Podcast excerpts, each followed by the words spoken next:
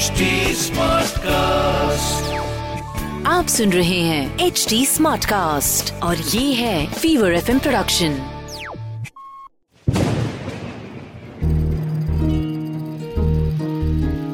बूंदों से बातें,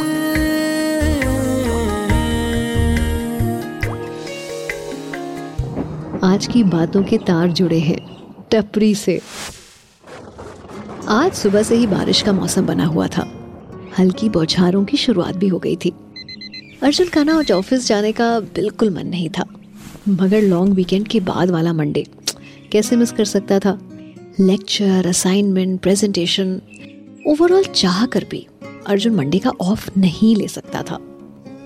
फाइनली उसने अपनी आलस की चादर को समेटा और ऑफिस के लिए रेडी हो गया।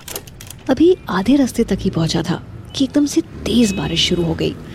ओफो, नॉट नाउ, थोड़ा रुक जाती तो क्या जाता, आई एम ऑलमोस्ट देयर। बारिश को कोसते हुए और भीगते भीगते आखिरकार अर्जुन ऑफिस पहुंच ही गया।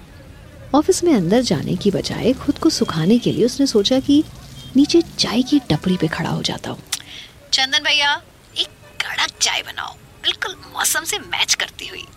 अर्जुन बस ये कह ही रहा था कि सामने से दौड़ती हुई एक लड़की आई और उस टपरी के नीचे आकर खड़ी हो गई। जैसे ही अर्जुन ने उसे देखा ना, बस देखता रह गया। नेहा बिल्कुल वैसी लड़की थी जैसी अर्जुन हमेशा चाहता था। चेहरे पर क्यूटनेस, पोली सी स्माइल और भीगे बाल। आज की सुबह तो अर्जुन के लिए सच में बड़ी लकी थी, उसकी तो मानो कई दुआएं एक साथ कबूल हो गई हो। वैसे अपना अर्जुन भी कोई कम डैशिंग नहीं था। नेहा की नजरें जैसे ही अर्जुन पर पड़ी, बस ठहर सी गई। सिर्फ वायलिन बजने की कमी थी बैकग्राउंड में। ऐसा लग रहा था कि ये बारिश ना सिर्फ इन दोनों को मिलाने के लिए बरसी है।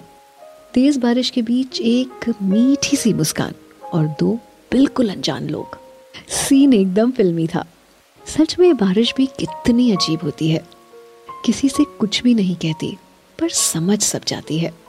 आज एक बार फिर से बारिश ने इन दो अनजान लोगों के एक नए रिश्ते की शुरुआत करवा दी। इस कहानी को लिखा है अश्विनी ने, मिक्स किया है अंकित ने और आवाज मेरी यानी पूजा की है। आपको आज की कहानी कैसी लगी कमेंट करके बताइएगा जरूर। हमारे सोशल मीडिया हैंडल्स हैं एच डी स्मार्ट कास्ट और फीवर एफ एम ऑफिशियल। हम Facebook, Instagram, YouTube and Clubhouse पर भी मौजूद हैं।